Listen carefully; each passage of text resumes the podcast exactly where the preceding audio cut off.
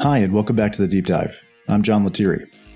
This week, I sit down with author and urbanist Bruce Katz to discuss a policy called Opportunity Zones, designed to drive private investment into struggling areas of the country. I hope you enjoyed the episode. Bruce Katz, thanks for coming on the Deep Dive. Thanks for having me. So, Bruce, you're a legendary urbanist and, and thinker about cities. So, it's a real pleasure to have you on the podcast. I want to start with what you've done since leaving Brookings. You founded the Metropolitan Studies Program, which is the gold standard for DC think tanks in terms of thinking about cities and the, and the role of cities in our economy and metropolitan economies more broadly. Talk about what you've been doing since then. Well, in 2017, I wrote a book called The New Localism How Cities Can Thrive in the Age of Populism with my close friend Jeremy Nowak. So we drunk our own Kool Aid, essentially. And we decided to start a company and also a finance lab at Drexel University. And so Jeremy and I had grand plans for, I suppose, world urban domination. Jeremy passed away, as you know, in July of 2018. The book came out in January. So a lot of what I've been doing has been to really further this notion that problem solving, economy shaping, placemaking, talent preparing is all bottom up now. It's all driven by cities, by networks, interdisciplinary, and opportunity zones really have become a manifestation of the new localism. So, you know, my post Brookings world was was really driven by the desire to work with Jeremy, frankly, and to get stuff done. And now I continue to carry on that work. You mentioned opportunity zones. You have been among the very most engaged people, thinkers, helpers in that process of this this nascent marketplace and this nascent effort for communities to actually figure out what to do with this tool. And I don't think there's anyone who has a better sense of the scope of what different communities are doing than than you. What are you seeing around the country? What what what are the kind of things that you personally are doing to help cities think this through? Well, I think Opportunity Zones, first and foremost, is a window on the economic potential and the starting point of literally thousands of communities in the United States. So the literal interpretation of Opportunity Zones is go find a tax lawyer or an accountant or a wealth manager and go to town. I mean, I've mostly looked at the zones in particular city from an urbanist perspective. A central business district or a hospital district or an innovation district or a low income neighborhood that might have been the target of urban renewal or freeway expansion or a port or an airport. So in a way, opportunity zones has given us the ability to disaggregate and deconstruct our cities and then to build them back up with the kinds of investments and projects and entrepreneurship growth that makes sense for that place. So I am absolutely fascinated by this I, because it's having been chief of staff at HUD for Henry Cisneros. His view of a good day was we would go out and kick tires, right? Don't stay in the office. Go out and see the work that you're doing. So I've been to hundreds of these zones with Ross Baird, with Jeremy Nowak, with a whole new group of entrepreneurs, developers, investors, churches, HBCUs, professionals. And I think it's enabling us to reimagine the economic possibilities of different places and the outcomes that those possibilities could have for the people living there. Now, that's not how it's been interpreted because I think it's been looked at literally this tax incentive and this tax tool and, you know, what kind of returns are people going to make on these kind of projects, but I've been really, from a starting point perspective, trying to understand what's the possibility. And then this is just part of the, the capital stack. This is just one more incentive to, to put to task. It's an organizing function, right? that, that's what you're trying to harness. One of the things you've done is to help cities literally take stock of what they have through what are called the city prospectuses. Right. So you've, you've been helping to lead the charge on that. And I think now close to 50 cities have actually produced one in the context of opportunity zones, you could imagine obviously that happening totally absent of a policy like opportunity Absolutely. zones. And I think that's the point is that this is the kind of best practice that should be engaged in. But why is that important? Why is it important for Well, first of all, you know, I become obsessed with things and then I never stop being obsessed with them. So I was obsessed with investment prospectuses 10 years ago. I thought this had to be a new way for cities because we're beginning to see, you know, support market dynamics support the revival of our cities. This is something I've been working on since the 80s, right?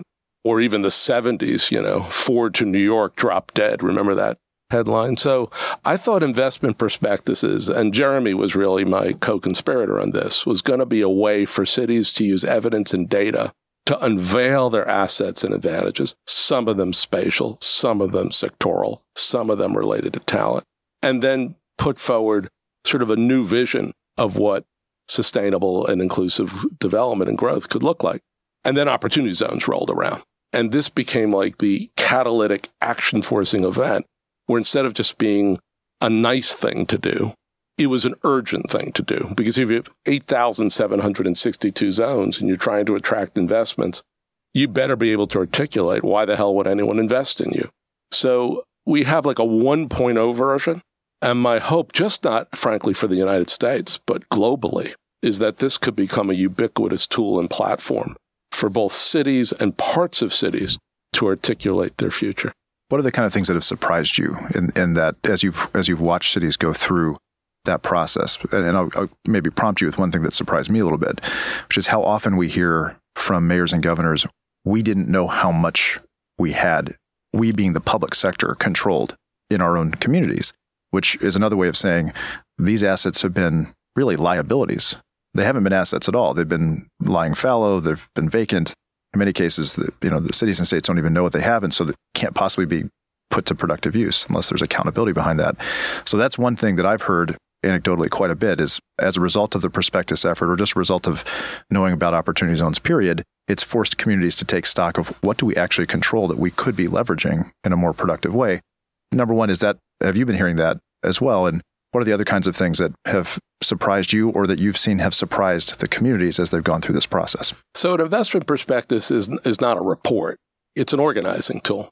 So, I think there's misinterpretation initially of, okay, we just need to run the data. And then out of the computer, we'll spit out, here's the answer, right? Actually, Larry Jacob from the Kauffman Foundation said something to me going back a year, which really has stuck with me. He said, This is an effort to get a consensus on reality across public, private, civic, university, community, labor, a whole group of stakeholders in cities that, for the most part, don't share the same view about their city in general or particular parts of their city in specific. So, what really this has precipitated is a way for a bunch of different stakeholders to come together the grass tops, the grass stems, and the grass roots, really, and see do we share the same understanding of the assets of this place? And therefore, do we share the same vision for what we could be? And what it's really begun to do, because in any given city, you might have five zones or 10 zones or 20 zones, it's enabled people to see the connection between different parts of the city, which generally have these artificial borders.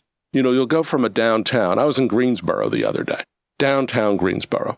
I'm from Brooklyn, New York. So you could walk to UNCG or you could walk to North Carolina A&T, which is the largest HBCU, historic black college university in the country.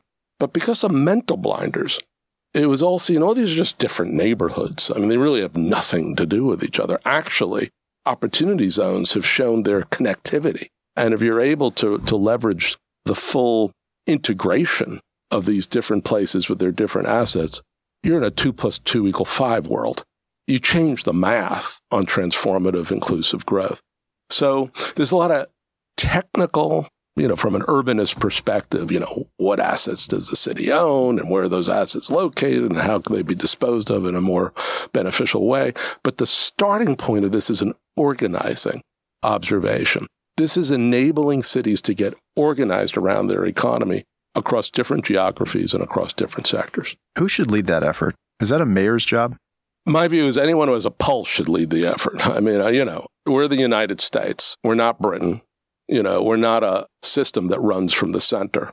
Whether you're in a city level or whether you're at the national level, we're highly distributed. This is de Tocqueville America, right? So anyone can lead the effort, really, who has stature and trust. Trust is really the biggest, most important capital in cities today. It's not market capital, it's trust. And so if the mayor has that trust, absolutely, the mayor's the obvious individual or position to lead this.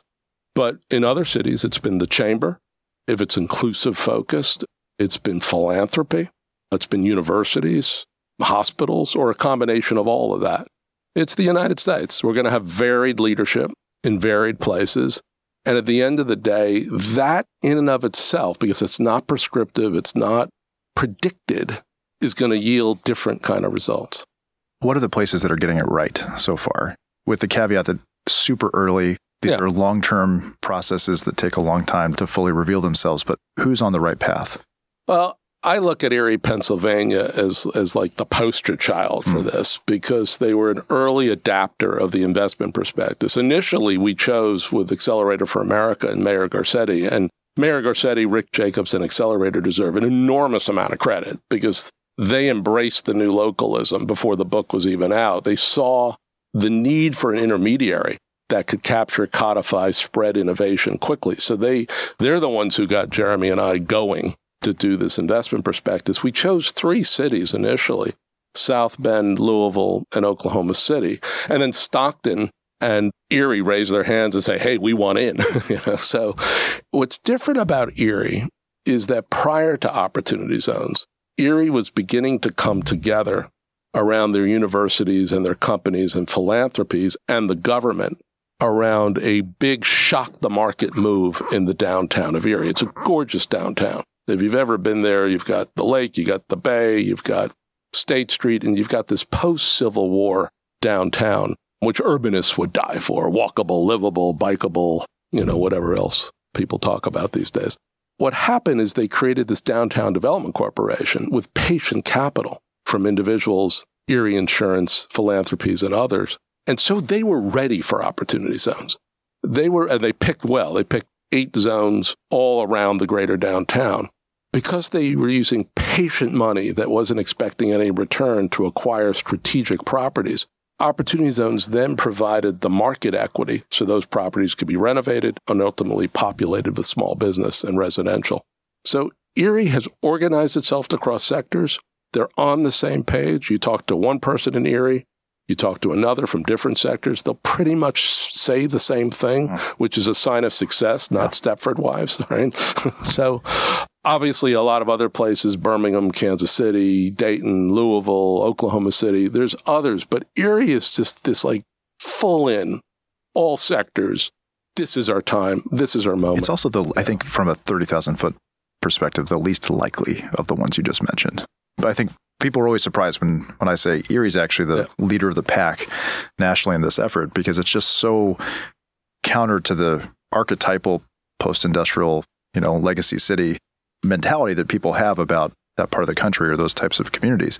And you're right. I mean, we were in Erie a couple weeks ago for for an event that they did and exactly as you said, it didn't matter who you spoke with. Church leaders, community foundation head, Fortune 500 company, downtown development corp, everyone was on the same page. And apparently, because I wasn't spending time in Erie 10 years ago, apparently that's a big change, Massive from, where, change. from where they had been. And so, what I love so much about that is that as a policy, people expect too much heavy lifting out of federal policy just in general. A policy like Opportunity Zones at its best is a tool and an organizing principle.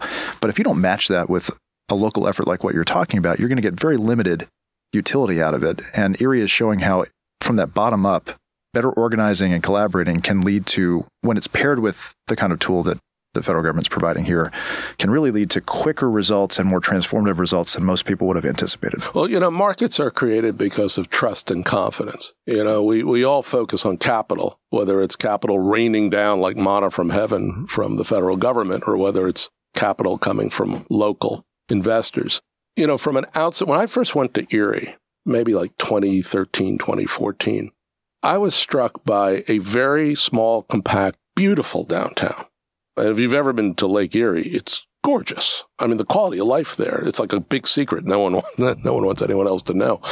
But around the downtown, which is relatively small and compact, is UPMC Hamot, Hamot, a massive health complex, Gannon University, and Erie Insurance. So in a way, Erie is a proxy for many American mm. cities, particularly small and medium sized cities, is we tended to juxtapose and concentrate and co-locate a lot of these anchor institutions right either in or by the downtown. Voila. I mean, this is a platform for, for growth and right. development. And yet, over decades, depopulation, job right. loss, business closure, massive vacancy in the down that beautiful downtown hyper vacancy in Hi- huge swaths.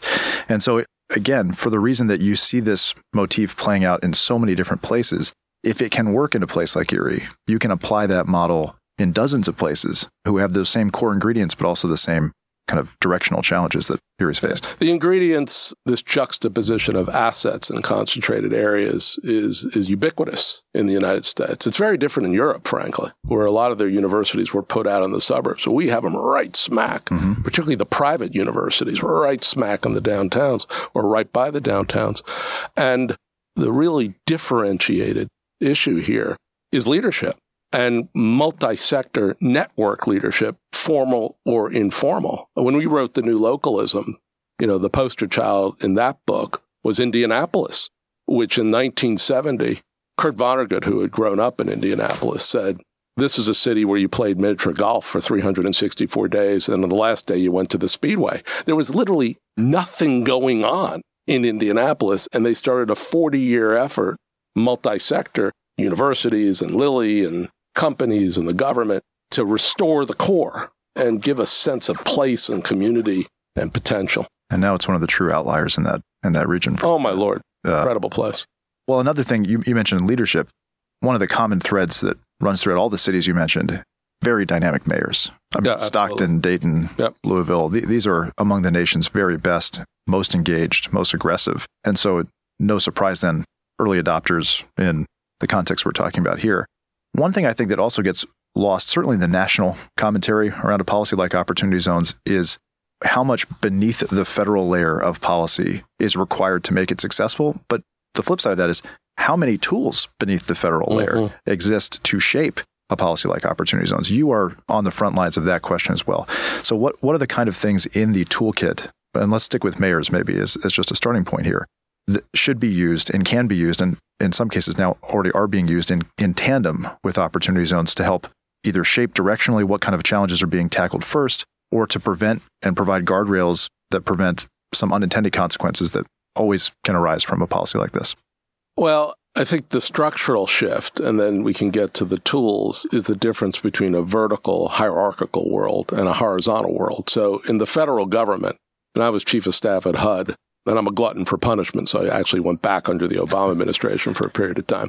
It's a vertical world. We have silos and stovepipes, you know, and so, you know, if you have a hammer, everything looks like a nail. You go to HUD, well, here's what we got. You go to DOT, Department of Transportation, here's what we have. If we go to Environmental Protection Agency, so it's it's very circumscribed, very prescriptive, all around these themes: housing, transportation, environment, education, labor.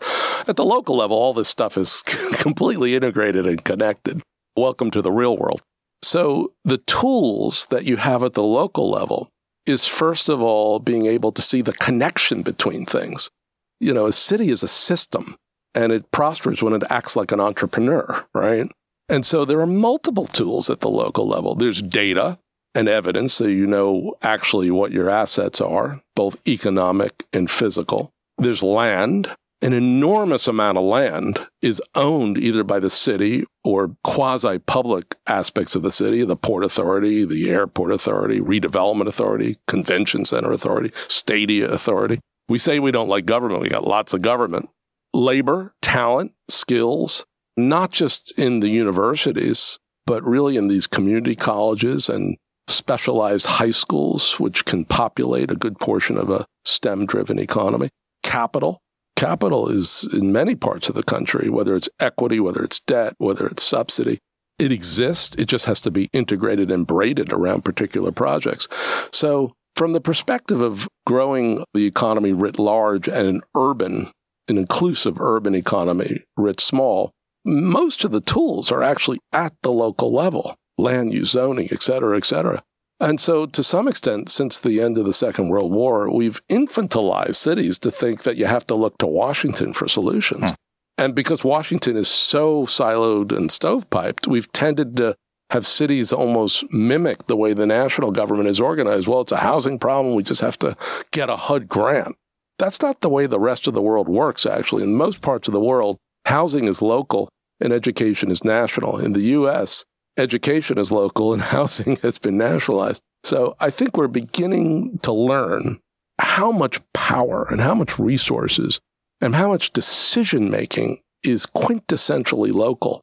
And if you can pull all those together in the service of some clear vision and direction and then actual investable projects that are community enhancing, that's the big result.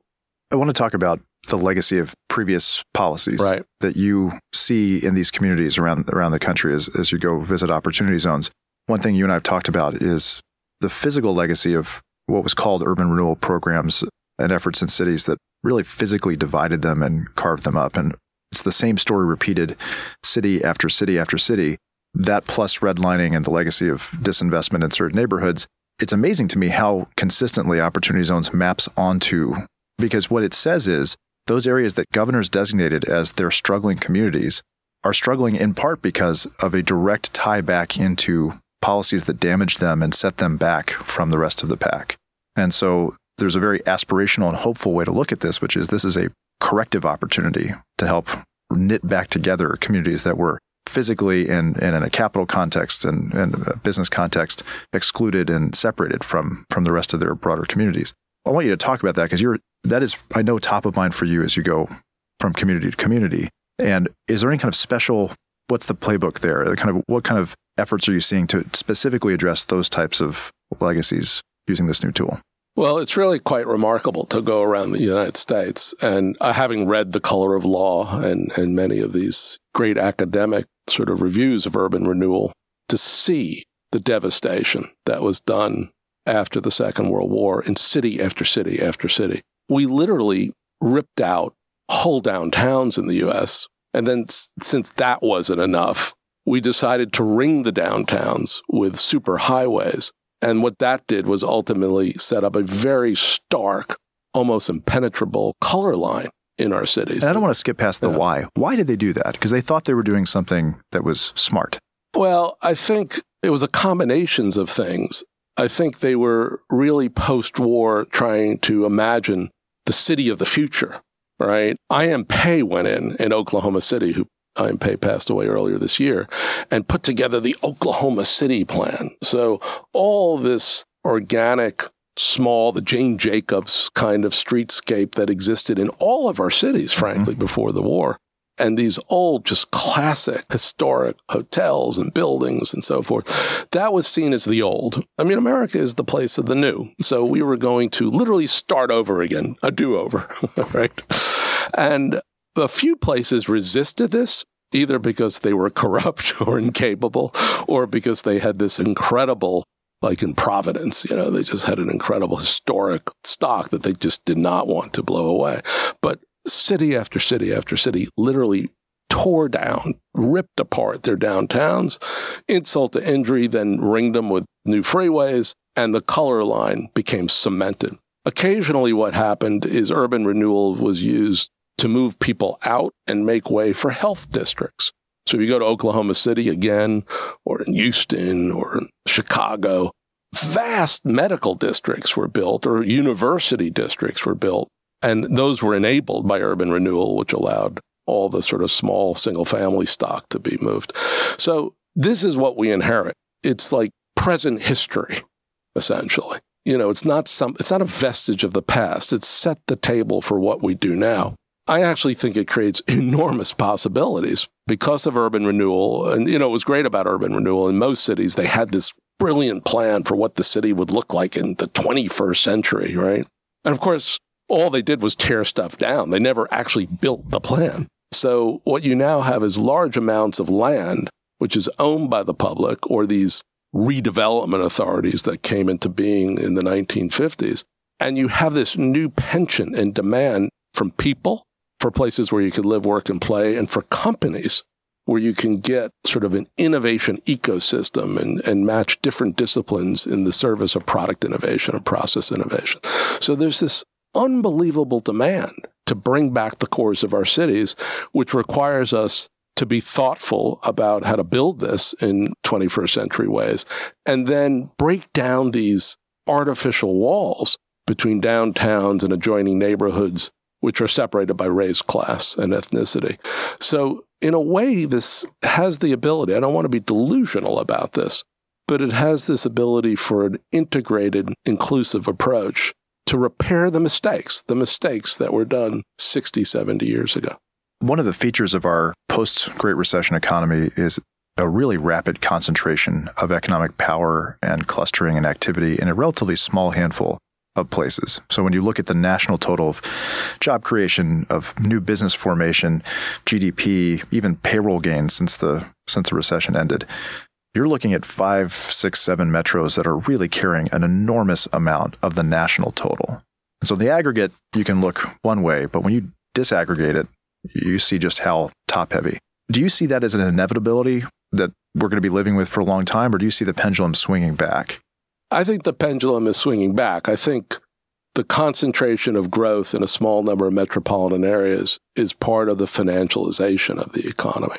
And the financialization of the economy has put an enormous amount of power in a, the hands of a very small number of people, whether they're private equity companies or wealth management firms or pensions or the people who manage these funds, who to some extent have a very narrow view of growth and a very narrow view of innovation, and they just keep doing the same thing. Well, it must be Silicon Valley. It must be Boston. It must be, you, you know, fill in the blank. What's really different about the United States than many other countries is how deep our bench is. You know, we have advanced research universities, we have energy labs, we have military research all over the United States. And that creates a platform for advanced industry and company formation and growth and ultimately more broad prosperity but it's it's hidden because of this financialization that has consistently just poured more capital into a few number of places. About 10 years ago, I noticed an interesting physical dynamic in US cities and global cities, the growth of innovation districts around advanced research universities. So I, you know, naively started making my way around various, you know, holders of capital in Wall Street and, you know, in New York more broadly and said, hey, have you been to Pittsburgh lately? Have you been to St. Louis? Um, and have you been to Winston-Salem? Have you seen these new innovation hubs? This strikes me as where investment capital needs to go. And I was just usually shown the door. I think what opportunity zones are helping unveil is both the market potential of these places, but it's unveiling a level of local wealth that has given over management of their wealth to these financial institutions and they now want to see a portion of that wealth reinvested in their places to get that, you know, double bottom line or triple bottom line. Make money and really help put the place where you made your money back on track. I had somebody from a, a very large financial institution tell me right before the bill, right before opportunity zones became law, that as they were surveying millennial clients who numerically are their largest client base now, not asset wise yet, but numerically. So they're trying to predict where is this base of clients going to be in five, ten years? What do they want? How do we anticipate that with products? And when they synthesized the results, one of the very top things they were hearing was we want not impact investment products as traditionally understood, but products that provide impact that can be understood in narrative form and tied to places that they care about. This person said, We don't have products like that. It exposed a gap in what we offer to our clients. And you think about how Opportunity Zones maps into that challenge. It's it's pretty profound. But you have done some really interesting writing and thinking about this question of local wealth. And the dynamic that you've described is one of in proximity to a lot of very struggling areas and in, in cities that have struggled, you have enormous wealth. But that wealth is often being managed, almost always being managed from New York or some uh, some great distance from the community itself by people who have no incentive and no accountability to care about the community from which it originates. And so that disconnect it's easy to overlook that, but it's it's it's hard to overstate how profound that is. That if if there was a demand from the client at scale to create products to invest in their communities, and that that was part of the performance, the way that they were evaluated as wealth managers, that alone would be a seismic shift. I think this for me is the biggest insight as to what has happened in the US over the past 40 years. The biggest export that any American city or metropolis has is their own capital you know, Ross Baird and I have written a lot about this recently. So you go into any given city, high net worth individuals, philanthropies with endowments, universities with endowments, pension funds, which obviously in some places have not been managed very well, but still large amounts of capital. Major philanthropies. Right, exactly. And you say, okay, where are you investing? On the market side, not on the giving side right, which is a relatively small portion of the corpus. Where are you investing? Well, we have a manager. who, you know, who basically oversees this. And basically, they're investing either, you know, in the small number of metropolitan areas on the coasts or occasionally in Austin in the United States or outside the United States. And so, in many ways, they're not serving their own institutions or the people they represent. I mean, I was with a state treasurer a couple weeks ago.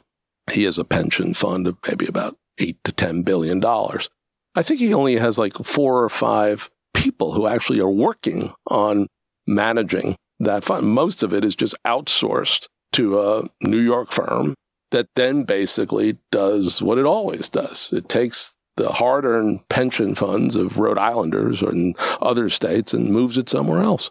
So we have to change, we have to structurally change capital flows in the United States because the market investments are there, the returns are there. Now, again, we have this incredible platform and infrastructure around advanced research, mature companies, startups, scale ups, incubators, accelerators, angel seed. I mean, you name it, we have it.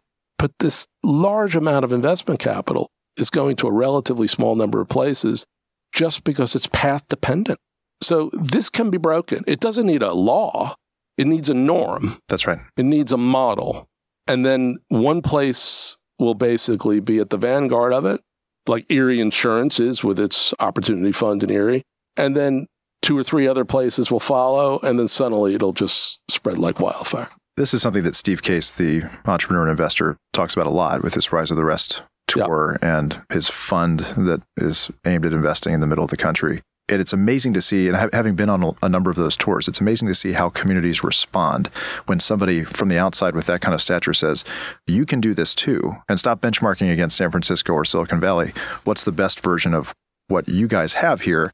And how do you make that pitch? You know, and so uh, redirecting the herd, because I think people underestimate how investors really do. They, they move in a herd like like all of us. There's there's path dependency there's blinders there's safety in number kind of seeking that capital follows. So some of those early market signals have to come from local wealth right? To, to de-risk it for outside wealth and to, to organize it. And that's exactly what you see in erie. With a fortune 500 company investing from its balance sheet into its own community in a way that reflects, by the way, I think what a lot of us have said for a long time. Wouldn't it be great if large companies thought about their commitment to place, not just from CSR or philanthropic, the two pocket problem in a way that you and Ross have, have written about, which I, I, want, I want you to talk about in a moment. But one of the most exciting things about Erie is that, that you have a major employer, a Fortune 500 company saying, we're citizens here and we want to see this community thrive because that's our employee base, that's our customer base, that's the name Erie if you had that model moving at scale, that alone would be transformative and it would significantly de risk the proposition of reinvesting in these communities. You know, for a place, for a company like Erie Insurance, their investments are a market proposition. They're trying to attract and retain talent. That's what fuels right. great companies. Right. If all you did was read, you know, what the national media has written about Erie, no one would go to Erie. Exactly. and no one would stay.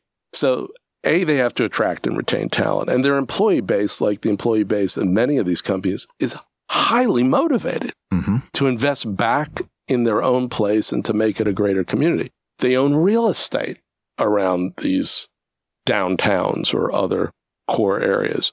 They make procurement decisions about what to buy from various vendors, which could be concentrated and used as leverage. So every single stakeholder in a city is beginning to understand, hey, wait a second. As a collective, we have enormous amount of power. And as individual institutions, whether it's our capital, whether it's our procurement, whether it's our employee base, we also have enormous power. That's the new localism, right? Now we're in a, we're in early stages of formalizing this and moving to a routine because in the end of the day, if this is going to have dramatic transformative effect, it has to be routinized. It just can't be, well, Erie did something and then right. some other place did something else. You have to have a way of making this a market phenomenon. Will you talk a little bit more about this two pocket problem that you and Ross have written about? Yeah. So, all credit to Ross about this. And Ross Baird, you know, head of uh, Village Capital, now Blueprint Local, began to observe like an early version of this sort of wealth distortion where, let's say, a philanthropy is investing 95% of its corpus in the market through professional managers. and then using 5% of its corpus on an annual basis to give. Okay, whatever that might mean in one place, you know, one place or another. The 95% that's being invested is usually invested out of the city in which the philanthropy was made, out of the city in which the wealth was generated, and a lot of times in activities which run completely counter to what the philanthropy says it stands for. So we have a one pocket, two pocket problem you know, philanthropies and others basically will take a very small portion of their capital and invest it philanthropically. And then the other portion, the second pocket, is used to invest in the market. If we could fuse all this, like Erie Insurance has done in many respects, they're making a patient capital investment in Erie Downtown Development Corporation. They've created an opportunity fund that's on the market equity side. They give philanthropically, like major corporations do in their in their places and then multiple, multiple other kinds of investments they make. It, one pocket is not one instrument, it's one vision of what investments can lead to in a particular place, which can then have multiple, very different kinds of investments. It's interesting to think about the potential role for philanthropy here and just how much of a disconnect I think there's been so far. Just to stay with opportunity zones, this is an area where it's an issue where you have a very deep seated challenge that is going to take more than just capital, but it's going to take a lot of capital to overcome. And when you're talking about infill and reinvestment and dealing with blight and vacancy and funding businesses that come into these communities, capital is not the only solution, but it's a lifeblood kind of issue. And even with an incentive, a lot of these areas are still perceived as incredibly high risk. And folks are not just thinking about returns, they're thinking about the downside. How do I protect my downside? And so you see in very small increments, some philanthropies have stepped up to provide loss guarantees and a backstop so that fund managers can go out there and say, I'm going to try something that's a high degree of difficulty, but I'm very confident it's going to be successful. If I'm not successful, you're covered on the losses because of concessionary capital from philanthropy. But that's in the tens of millions right. scale across a national policy where this, this scale of the challenge that we've allowed to accumulate over decades is in the hundreds of billions. And so we're nowhere close to, to matching that. Have you been surprised that philanthropy has been relatively slow to step into that void? I am quite surprised. I've, I've written a paper for the Knight Foundation on seven things philanthropies can do. Brian Murray, the head of Shift Capital, who's one of the most innovative practitioners in the country right now, has written a, a, a similar piece. There are so many things that philanthropy can do to establish an infrastructure for making sure opportunity zones have their highest potential. And again, this is an incentive, not a program. Right. So it requires deep investment in data analytics, practice by different stakeholders in a given city. I mean, we're literally creating a different system, what Ross and I call a system of community wealth rather than community development. So the federal government's not going to do this. They're just writing the rules. This is about creating norms and models. Philanthropy has to step in and do this. Up to now, is it reputational risk? Is, is it a Trump era program? Is it because they were path dependent? Oh, we already knew what we were doing. Why are you asking us to do this? It could be any number of things. Bottom line, at a time when we really need patient investment in creating the next system, literally the next system from the bottom up, they're on a frolic and detour for the most part. I think as we begin to see deals and transactions and impact and transformation, and we begin to see these local foundations mostly begin to invest in new and different ways, then perhaps they'll come to the table. But my view, we're in a structural transition in the United States. This is not about opportunity zones. This is about a shift from a top down to a bottom up system. And a bottom up system needs a radically different kind set of investments to work. We're not there yet. Yeah. And there's always all. an immune reaction oh, yeah. to that type of shift. Oh, right? Oh, yeah. So that that's in some ways to be expected. But I, I can't help but think about the economy of scale that gets created overnight if the philanthropic sector said instead of 5%, we're going to 50% and we're tapping into that 95% of our endowment that, that's just an accumulation process and demanding that financial managers create products that allow them to, to invest in communities in a mission aligned way at scale, right? And you can see how that alignment would fuel a lot of what you're talking about. And again, this shift from community development to community wealth, it's a clever play on words, I suppose, but it's a fundamental paradigmatic shift for the last 40 years, maybe even more, what the U.S. has focused on primarily to revitalize neighborhoods, particularly those neighborhoods impacted by urban renewal and freeway expansion, is invest in low income rental housing. housing was seen as the way to regenerate a community, not skills, not minority owned businesses, housing. And it turns out when you invest in just housing and not businesses and skills, you get a ghettoization. Well, you of, get a concentration effect that right. William Julius Wilson wrote about in the late 80s. When we did public housing transformation under Clinton, it was very much a response to what Wilson was writing about, about the hyper concentration of the very poor in these inner city neighborhoods. The shift to community wealth requires us to look very sharply at, in a given city, what portion of the businesses are owned by black, brown, et cetera, minorities. In Philadelphia, where I now do work with Drexel, 40% of the population of the city of Philadelphia is black. Only 2.5% of the businesses are owned by black African Americans, right? We don't have a system here for identifying, nurturing, supporting, mentoring, capitalizing minority owned business. That's what opportunity zones have revealed. My Lord, is that a place for philanthropy to play? Absolutely. Well, it strikes me that the racial wealth gap is a reflection and the other side of the same coin as the place wealth gap, right? Absolutely. These, these two things work in tandem. And that is so much at the heart of this conversation about wealth building that you've, again, you've been spending a lot of time thinking about. So we talked earlier about urban renewal and redlining, and those were things that had the effect of deeply disadvantaging, often, almost always, minority families and the wealth building opportunities that they had over time. If you just look at the obvious fact that most people, their biggest asset is their home. Absolutely. If you've devalued the property values in minority neighborhoods intentionally and, and through, as a side effect of urban renewal, then that's going to have generational effects. And we are living with those generational effects, and they're profound. And it's worth noting that all the progress that had been made prior to the recession has been completely wiped away by the recession and the and the uneven recovery. So that remains a profound challenge, even in the record long expansion that we're living in, and in spite of it, right? Because it's still not reaching a lot of these communities. So you've thought a lot about community wealth building. Again, you're, you're playing with terms to try to get folks to reorient around what the right vision and goal should be. But what does the playbook actually look like? How, how do we start to chip away at this? Well, the first thing I think we need to focus on is stopping what is a flow of parasitic capital into these neighborhoods. Because I have to say, the terminology we use around opportunity zones is trying to direct capital to areas of disinvestment. Well, when I go around these places, what I actually see is investment, but it's an investment of a particular kind. And it just repeats itself again and again and again. The dollar stores. Um, Did you see that quote from the, I think it was the CEO of Dollar General? He said, the economy keeps producing our core customer, well, more, uh, more of our core customer. So very... they're the bottom of the feed, feeding chain. I mean, it's, it's not as if there's no capital in these places. On the public side, there's a lot of social service capital. And on the private side, it's this capital around big box or predatory activity, which is still with us. You know, the crack up in 07, 08 was driven by fraudulent underwriting and shoddy behavior, right? What's happened since the recession is a lot of investors, this is a new slumlord economy, have moved into these neighborhoods, purchased properties, have done really nothing to maintain them or, up, you know, upgrade them and then there's this other capital coming in for, for big box retail.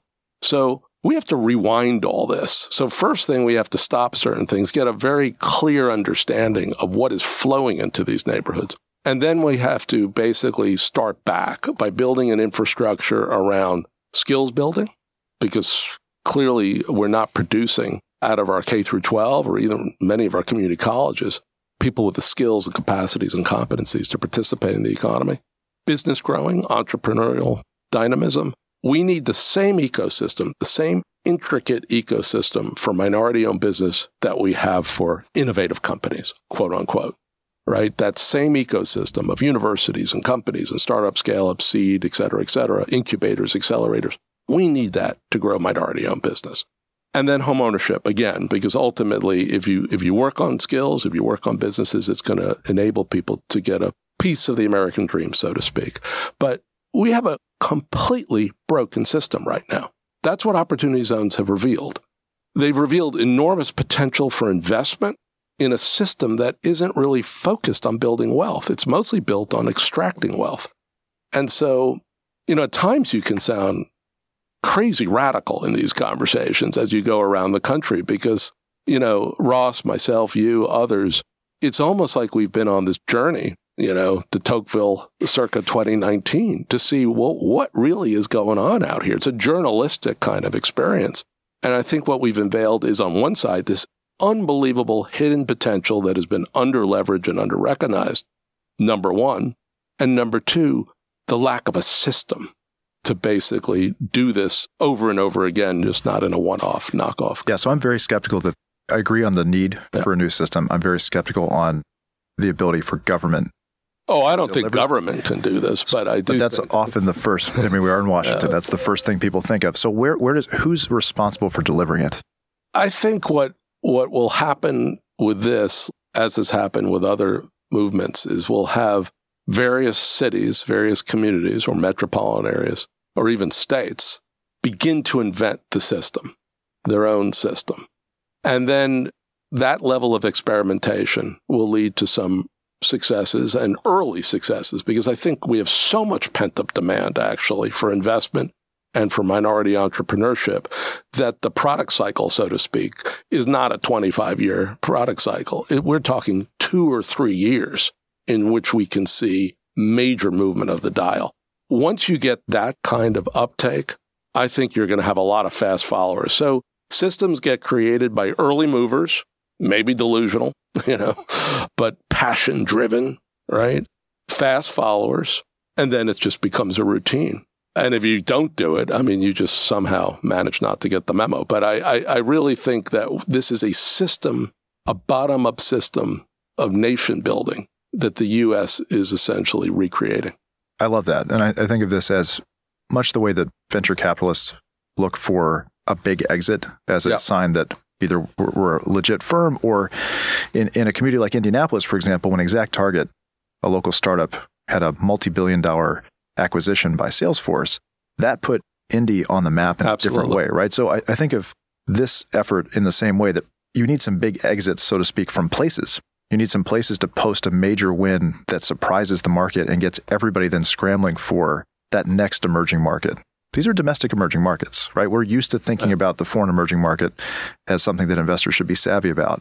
And I'm, I'm really convicted. I'm, I started convicted on this and I've become more so over the last two years that unless we get people who don't care personally about a given place to act as if they do because they see some real self interest that aligns with the interest of the community, it's not going to work at scale. There's just no way around that. There's no way to rely on goodwill and philanthropic motivation and people going above and beyond. We have to get this to a place where the system reinforces the right kind of behavior and that communities are empowered to guide that in. We clearly don't have that now, but I don't think we're going to get it until we see some of those, again, those early community. I, absolutely. And I think what we have in the U.S. is there is a sense of a, of a particular subset to admire the problem. Okay. We have now figured out the 95th way to describe racial and ethnic disparities on income, health, and wealth. I think we now need to embrace solutions because the solutions are out there. They are bubbling up everywhere around the country. I mean, it's stunning how much is happening that potentially, if brought to scale with local capital primarily, could provide these new norms and models. And so it's an odd country in that regard, in the sense that we spend so much of our time diagnosing and very little bit of our time in a collective way, in an integrated way, in a structured, strategic way. Really, let's, okay, let's spread the solution. And the hard part is we're not doing this with the national government anymore because that was the old model. That was the old theory of change. Started in East New York and then go up to the feds and they'll blow it across the country. Or we did that under Clinton with public housing transformation. This is a different system. This is a horizontal spreading of innovation. Again, it comes back to philanthropy. It comes back to patient money being put to task to build this new infrastructure. I want to talk about gentrification yeah. a little bit. This is something that anytime we talk about community change and even correcting some of these historic legacies that are so obvious in many communities, the natural reflex, particularly if you've lived through generations of those types of harmful policies and efforts, is, is to be very suspicious and very skeptical. And gentrification is a term that is so nebulous that I, I find it's almost unhelpful to use as a as a point of debate. But let's define it for this conversation as an influx of new residents and wealth that leads to displacement. Because I think ultimately what people usually mean when they talk about gentrification is the fear of displacement. number one, how much of a concern in the communities that you go to, is that the primary concern or, or should it be the primary concern based on the local economic conditions you're seeing? And two, what does one do about that? Because obviously the the status quo is bad, and I think one of the other things we're good at doing is underpricing how bad the status quo is mm. and overpricing the the risk of change, and that clearly comes into play with the conversation about gentrification. But what do we do about that so that we can harness the good and and the momentum without reinforcing a lot of that deep cynicism and skepticism about gentrification and displacement. Yeah, I don't I don't think gentrification is a very helpful way of describing what's going on in the bulk of America today. I mean, you've done work on this. Myron Orfield's done work of this out of the University of Minnesota. You know, the real issue is displacement. I think generally speaking, if you want to build wealth, we, we need to have value appreciation in property and businesses, particularly in those parts of our communities that have been you know, segregated from access to quality capital for so long. So unless we want to basically just have a permanent kind of system of underperforming communities and people who really don't have the ability to grow their own assets. So gentrification is not a very helpful way of describing what our goal is and displacement frankly doesn't exist in you know 99% of the places that have been designated as these zones and you have economic displacement. You also have cultural displacement, which is different. It's when the neighborhood is beginning to change its demographic composition. I think what, again, so much of this conversation comes back to trust and the residue of fear, which is validated by decades of communities being told we're going to do A, B, and C, and this will be the result. And then for whatever reason, the plan was never either implemented or the plan was implemented in a way that had distorting effects or whatever. So there's a lot of very personal aggrievement here, mm-hmm. which is totally understood. So I think the way we need to sort of get beyond this is A, have a consensus on reality. Again, a facts, evidence driven, you know, sense of which places are really subject to market dynamics, which a, appreciate value, but B, really have, could have the effect of displacement. It's a relatively small number of places, particularly those that have been chosen by zones. And B, are there different mechanisms to grow the number and scale of minority owned businesses, to grow the participation of community residents in the real economy so that they can raise incomes and begin to see a path forward, and then to have mechanisms as value is created so it can be captured and ultimately deployed by the community as a whole. This is the neighborhood trust model. If a lot of your starting proposition for neighborhood regeneration are land that's owned by the government or land that's owned by churches, this should not be a hard conversation. Yep. The Europeans and many of the Asian countries have been doing this for decades. Public asset corporations that ultimately a portion of the value is reinvested back in that community you know, we hold ourselves out as the apex of, of capitalism, but we haven't used a lot of the tools that have been used by either the Northern Europeans, Singapore, or elsewhere. If it's a privately held asset corporation like Shift Capital is in Philadelphia, North Philadelphia, there are other mechanisms to create this neighborhood trust that ultimately acts on behalf of the community. Let's start thinking here. Let's not have an idea virus invented in a few high flying metros infect the whole country and ultimately suppress our ability to build wealth and suppress our ability to bring people into the economic mainstream. So at the end of the day, what we're dealing with in some respects here is the nationalization of ideas and concepts, which when they're positive can really be quite helpful. But gentrification and the overemphasis on it has had an effect of suppressing intelligent behavior. Yeah, I agree. I, it's one of those issues where it is a reality it's a reality you have to grapple with. But when you over apply that, you've brought the wrong tool to the to the wrong emergency. Jason Segedy, oh yeah, who from Akron, yeah, we're both big fans of uh, urban planner in Akron, has written really eloquently about this, and I I use his work as my response to a lot of these questions because gentrification is often used as the end of a conversation rather than the beginning of absolutely how to nuance this stuff. And Jason does a great job describing how in cities like Akron, concerns over gentrification are imports they're not local products. And it, it's often antithetical to the very things those communities need. For example, I think it's fascinating in Akron, what they're really in need of is market rate housing because they need a middle class to move back in and, and grow to rebuild a tax base, to repopulate a city. and that that has spin-off effects for everybody that are positive that you simply can't achieve through affordable housing development alone, for example. And so that misapplication of those large coastal metro concerns is, I think. Well, we need to get a grip test, essentially. Right. All over the U.S. because we, you know, we have these sort of common, common language that has no relevance to a lot of these places. And then we need to create these new structural mechanisms so that we actually can achieve what we want. We want families, we want communities right. to grow wealth. That's what we want. Right. We could have a whole other conversation about the side effects of cities that have tried to put the brakes on growth. And uh, you look at San Francisco and the what happens when you stop building and you make it impossible to build new housing stock and people still want to live there and you have the predictable effects. I think a lot of the concern about displacement ironically, is driven by places that are doing the most to prevent new capacity to absorb more people. And so people feel like they're the casualty of a development boom when it's really quite the opposite, that they're living in some of the most housing restricted and, and growth restricted areas in the country. I do think the housing issue is a product of us nationalizing it post Great Depression.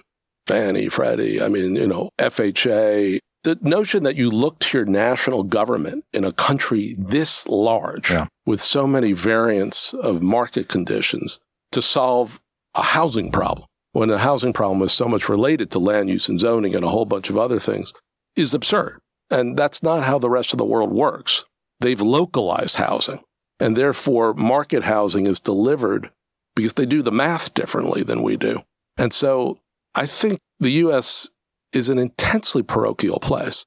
I think if we want to solve our housing problems in a multiple multitude of places, you ain't going to find the solution here. You're going to find it in Hamburg.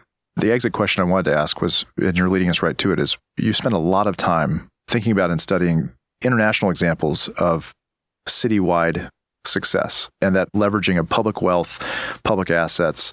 There are some fascinating international examples, not all of which can be applied here. And I'm always a little suspicious of saying, well, it works in Denmark, so just import that model because there are path dependencies that make us in some ways fundamentally different. But what are the best examples internationally that can and should be applied? What are the lessons that you're seeing that you'd be excited to see applied here? I have spent an enormous amount of time looking at this public asset corporation model in Northern Europe and in Asia because there's a different understanding of the role in which publicly owned assets, land and buildings, usually in the cores of our metropolitan areas, which we basically left for dead for decades. Now they're coming back, and that creates the potential to use land and buildings that are owned by the government or some segment of the government in a strategic long term disposition strategy that ultimately generates revenues that can be plied back in to either that district or the city as a whole. So Copenhagen was flat on its back 30 years ago at 18% unemployment. It was fiscally bankrupt and it decided to build a subway system without a kroner of investment from the public. What it did is it took all the land it owned along the harbor and between the airport and the downtown, put it into one public asset corporation, told that corporation, hey, you've got to catalyze the regeneration of the core of our city and then use a portion of the value appreciation to service the debt on a subway system. So the city comes back. The private investors do quite well. The developers do quite well, but a portion of the value every year goes to service the debt on an infrastructure system. In the US, what do we do? We privatize the wealth, primarily, off of land that was owned by the public sector or in deals that were primarily subsidized by the public sector. So they have a different perspective of public private partnerships. We think public private partnerships are a deal. They think it's a system. And they think the system ultimately has to be a constant generating mechanism for revenues to go back for public benefit. Now, in Copenhagen, that's around a transit system. In Hamburg, that's around the energy transition, you know, the move towards no carbon and EVs and all the rest of it. In Singapore, it's different. In Tokyo, it's different. But we got to get out. I mean, we're living in a land which has had practices that have been underway for really the past 75 years that really don't get us what we want in a system that still thinks the feds will come in. And therefore, we can have all these bad practices at the local level, and then ultimately we'll be saved by a big dollop of federal investment.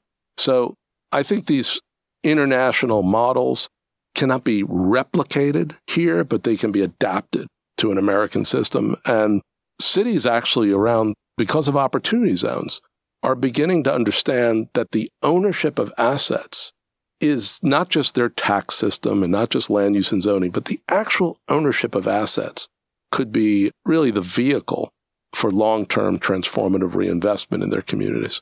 So we'll see. I don't expect everyone to get on the same page. I expect, like everything else, one place to do it, a couple other folks to watch and say, hey, that's really smart. Let's bring it to our city.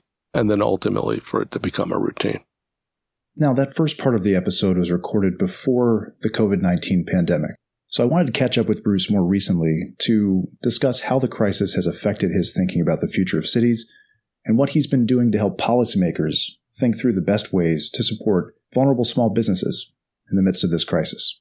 So I bring you part two now of that more recent conversation.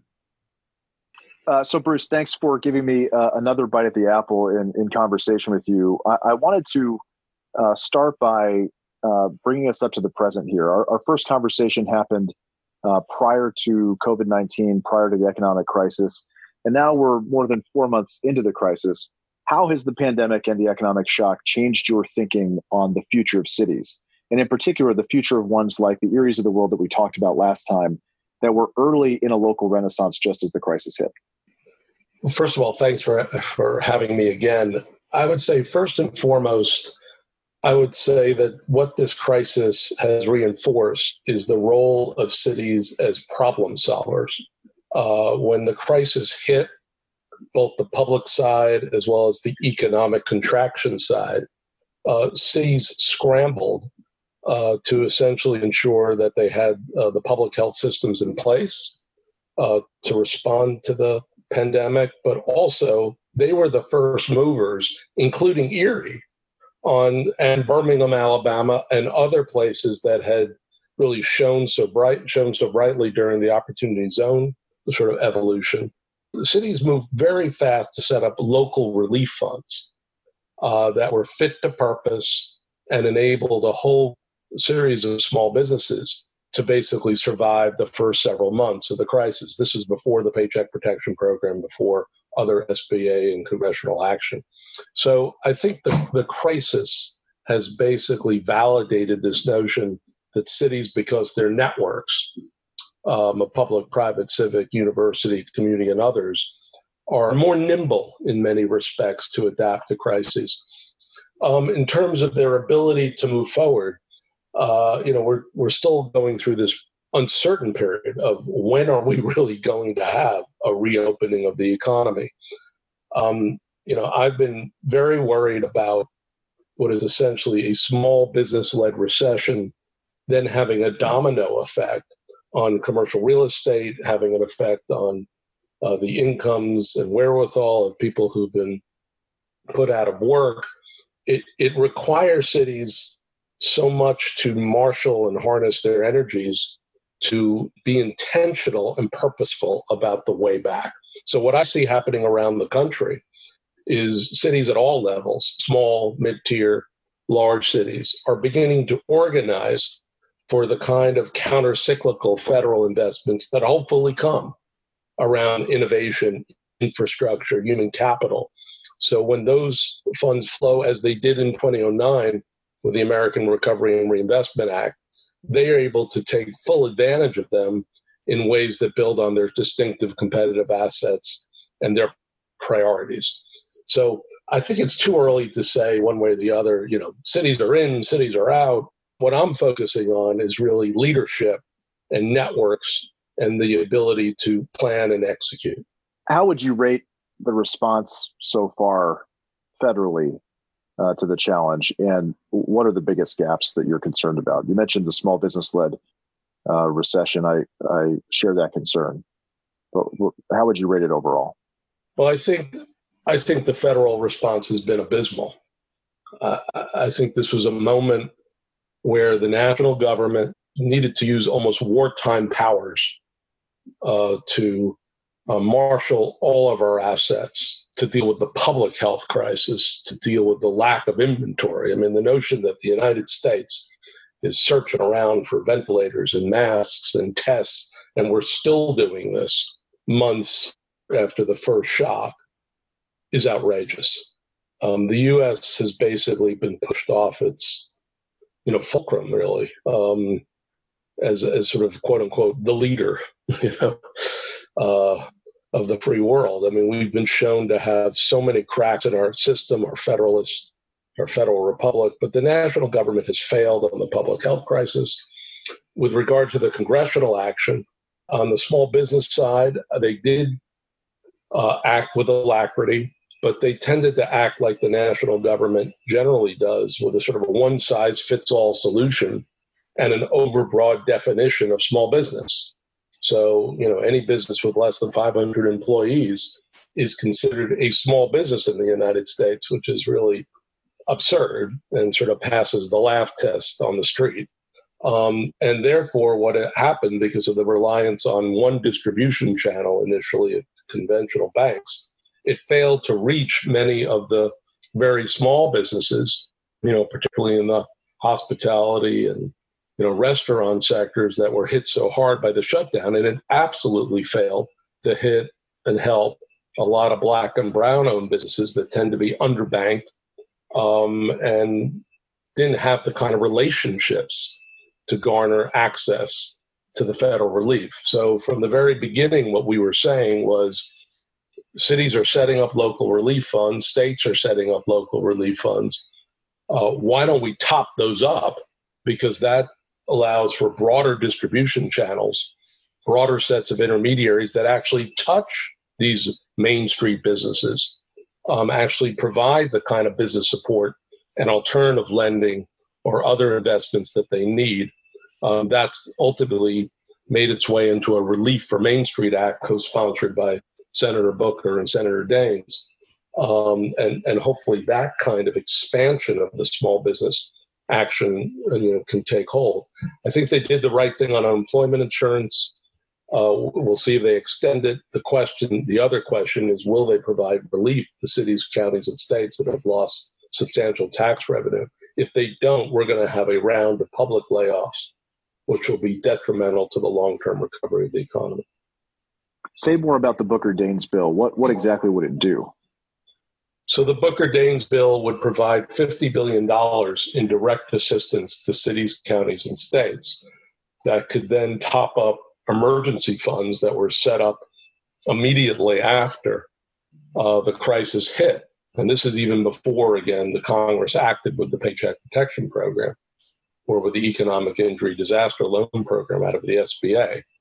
These funds uh, were undercapitalized and have been fundamentally oversubscribed. So w- when we um, helped Senator Booker and Daines office set up this particular piece of legislation, we were very careful to try to size the challenge, looking at what an initial set of funds already understood to be overwhelming demand. They'd opened up a local relief fund on a Monday. By Wednesday, they would be just flooded with applications. And by Friday, they literally would be out of money. So the demand out there is, is dramatic, but as many local officials have said to me and local business people have said to me, um, it's much better to stabilize small businesses now than to deal with the aftermath of widespread collapse, either from the small business perspective itself, or for the effect on commercial real estate, or for the effect on the civic confidence of the communities in which these businesses operate. So uh, we felt that the Booker Daines bill by sending direct assistance to city, counties, and states, um, along or a good portion of it along with community development block grant formula, although this would be administered by Treasury, was the right way to essentially leverage all the, the networks and the energies and expertise of not just municipal governments, but of philanthropies, of business chambers, of alternative financial institutions, of quasi public corporations and public authorities. Let's have an all in response in small business. That's what the Booker Daines bill would allow. It's really interesting. Uh, I, I want to pivot to one other aspect of what we've experienced as a country over the last four months, which is a real moment of reckoning about racial inequity and uh, and its expressions in different parts of American life. Uh, so obviously, it, what touched off that reckoning was an issue of criminal justice and policing. But what it's helped to draw attention to is other forms of inequity, including economic inequality uh, between, particularly between uh, white and black Americans, and uh, and to a lesser extent, the inequality between white and black communities.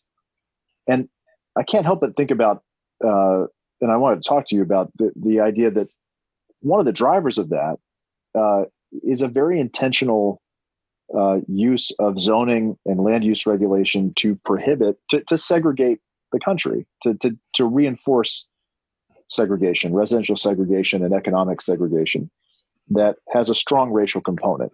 And so I, I, I always am skeptical that these moments will lead to profound change because unfortunately they often don't.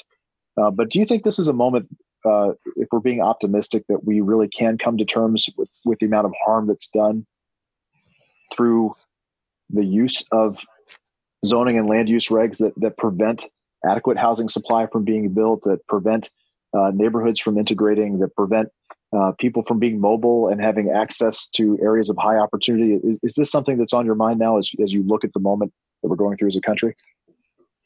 It's very much on my mind, and I'm working in a whole bunch of cities to try to promote a kind of inclusive growth or equitable growth agenda going forward so that we just don't go quote unquote back to the economy we had. That economy is not working for large numbers of people, particularly black Americans. I, I think this crisis, first and foremost, has had a disparate impact on frontline workers who disproportionately are, are black and brown.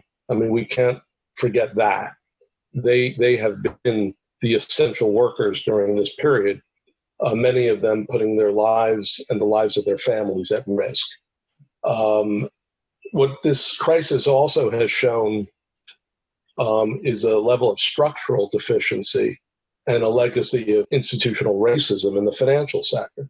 Again, I mean, when you know the Congress created the PPP and then basically had a one size fits all product run through one kind of financial institution, what they clearly did not consider is that many, a black owned business in particular, are very small, um, very young, and don't have these kinds of uh, banking relationships or that friendly banker to go to.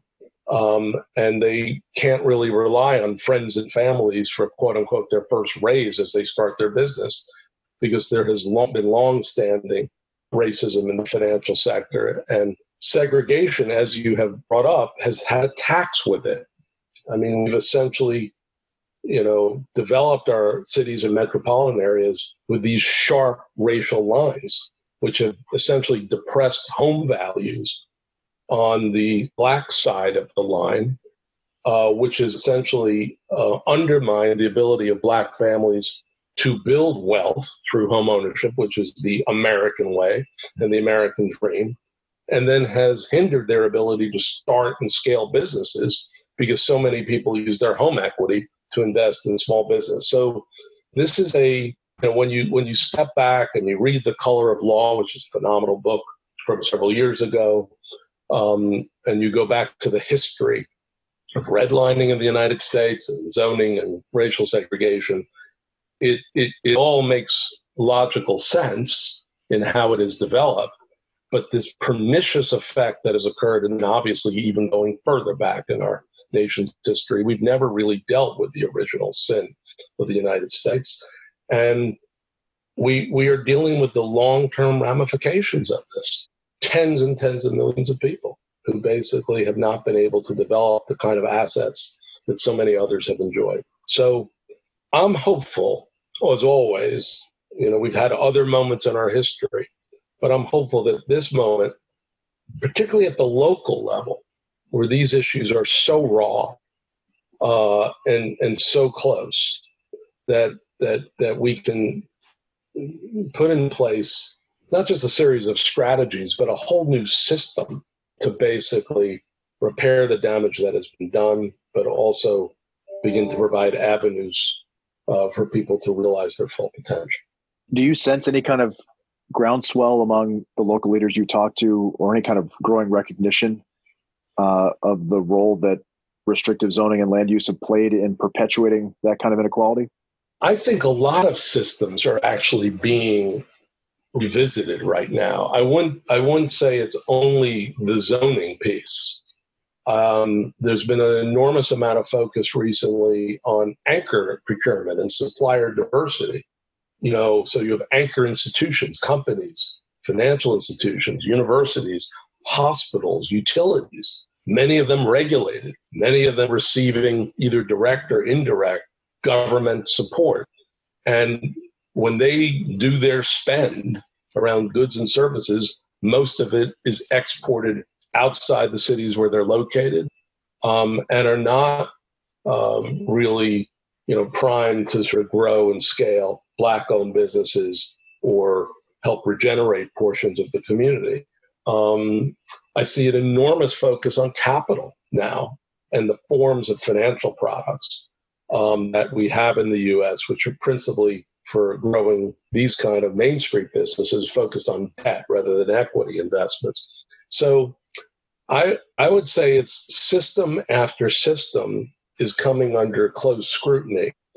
Uh, the question then becomes across multiple cities because the great thing about cities is they they all move in different directions with regard to problem solving and then the best innovations tend to be codified and then scaled and replicated so i'm sure there'll be a city out there that will sort of focus on zoning and land use from multiple perspectives. And there'll be other cities that focus on procurement and other cities that focus on capital and on and on and on. But we have a structural problem in the US, you know, and you know, we tend to be a very transactional oriented culture. We're not great at systems change. We don't plan for long periods of time. We're not like the Northern Europeans you know we don't have 10 year plans our our view of planning is lunch so i think we've got some dramatic transformation to make and it goes back deep in our history and i mean the zoning is 100 years old in terms of how it's played out redlining you know in the modern era really started in the 30s so we're dealing with some structural deficiencies that are 190 75 years old uh, that now need to be rooted out lock, stock, and barrel. Hmm. Uh, you mentioned capital, um, so I, I, I, will close on uh, a quick update on your thoughts on opportunity zones as a as a tool that can help address some of those capital deficiencies and spur, as we talked about last time, a new type of thinking about uh, the needs and assets of communities uh, that have traditionally been underserved by uh, the financial system, by investors, by even state local governments who have who have not uh, been proactive in deploying publicly owned resources and assets uh, on behalf of, of those communities. How has the crisis uh, impacted your view of opportunity zones, uh, both the progress of the market and its place as a tool in the community development infrastructure? How, optimistic are you that this is a policy that can be put to use in response to the crisis uh, as these communities uh, struggle to rebound uh, in its wake? Well, I think opportunity zones were quite helpful uh, in focusing on low income communities and their market potential by designating these communities, a quarter of the ones that were eligible, as opportunity zones. They they really unveiled for city after city um, how weak market investment and how fragile economic activity was. So, from the first scoping perspective, opportunity zones basically unveiled some of these structural deficiencies that we talked about with the, the racial disparities in our country. What opportunity zones also brought to the table was a different kind of capital. Yes, it was tax advantage, but it was really focused on equity investment as part of a capital stack that might include debt and might include concessionary capital, might include other public incentives, um, the disposition of publicly owned land, for example. So whether it was around real estate or residential or commercial real estate or even small business, what opportunity zones did was shake up an old system that principally relied on sort of policy driven tax subsidy or conventional community reinvestment act debt as the only vehicles to make deals work so to speak in many of our low income communities. I think going forward um, what we're going to find is that the aftermath of this crisis is going to leave many parts of our communities with that were not really functioning at full, you know, at full speed before. It's going to leave them with even greater numbers of underutilized properties, shuttered businesses, um, and, and a lack of local owned business that really comes from the community and serves the community. And so I think what we're going to need is a much larger toolkit going forward, uh, almost like a large neighborhood transformation initiative that takes hold in the US, of which I think opportunity zones could be a very important part because it's bringing equity investment from a different set of investors to the table. But I think the, the depth of the economic downturn the loss of black owned, fragile black owned businesses and brown owned businesses, I think is going to compel a much bigger, uh, more substantial response on both the demand side, coming from these corporations, eds, meds, governments um, that need to spend more local and more to help grow black and brown owned businesses. And then on the supply side, both with capital and with businesses themselves. So I, I think what Opportunity Zones was like a first wave of a rethink um, about the market viability of low income communities uh, and the market potential and the different ways in which capital could be brought to bear to regenerate communities and also grow uh, black owned businesses at scale. And now we should put those lessons to task with a much broader, multi layered, uh, multi sector uh, initiative uh, as we move forward. So it sounds like you remain somewhat optimistic. I was taught by my former boss Henry Cisneros always to try to be optimistic, so we could keep uh, we could keep iterating our um, our solutions and um, you know not not fall to despair. I mean, this is a very hard moment for this country. Uh, both the the COVID crisis itself and then what happened in the aftermath of George Floyd's death, um, and and really the coming to fruition of these very deep, deep, long-standing racial disparities on income, health, and wealth. There's a lot to despair about, but I think what does set apart set Americans apart is some kind of either genetic defect that's optimistic at its core, or or ability to think you know, about a brighter future. So I'm trying to sort of keep that mindset going as, as, as we're in month six or whatever of this crisis. Well, Bruce, you've been very kind to come back for a second conversation. Uh, I really appreciate it. And uh, let's do that again soon. Thanks a lot, John. Really appreciate it. And that will do it for this episode of The Deep Dive. Thanks again to Bruce Katz. Until next time, be well, and thanks again for listening.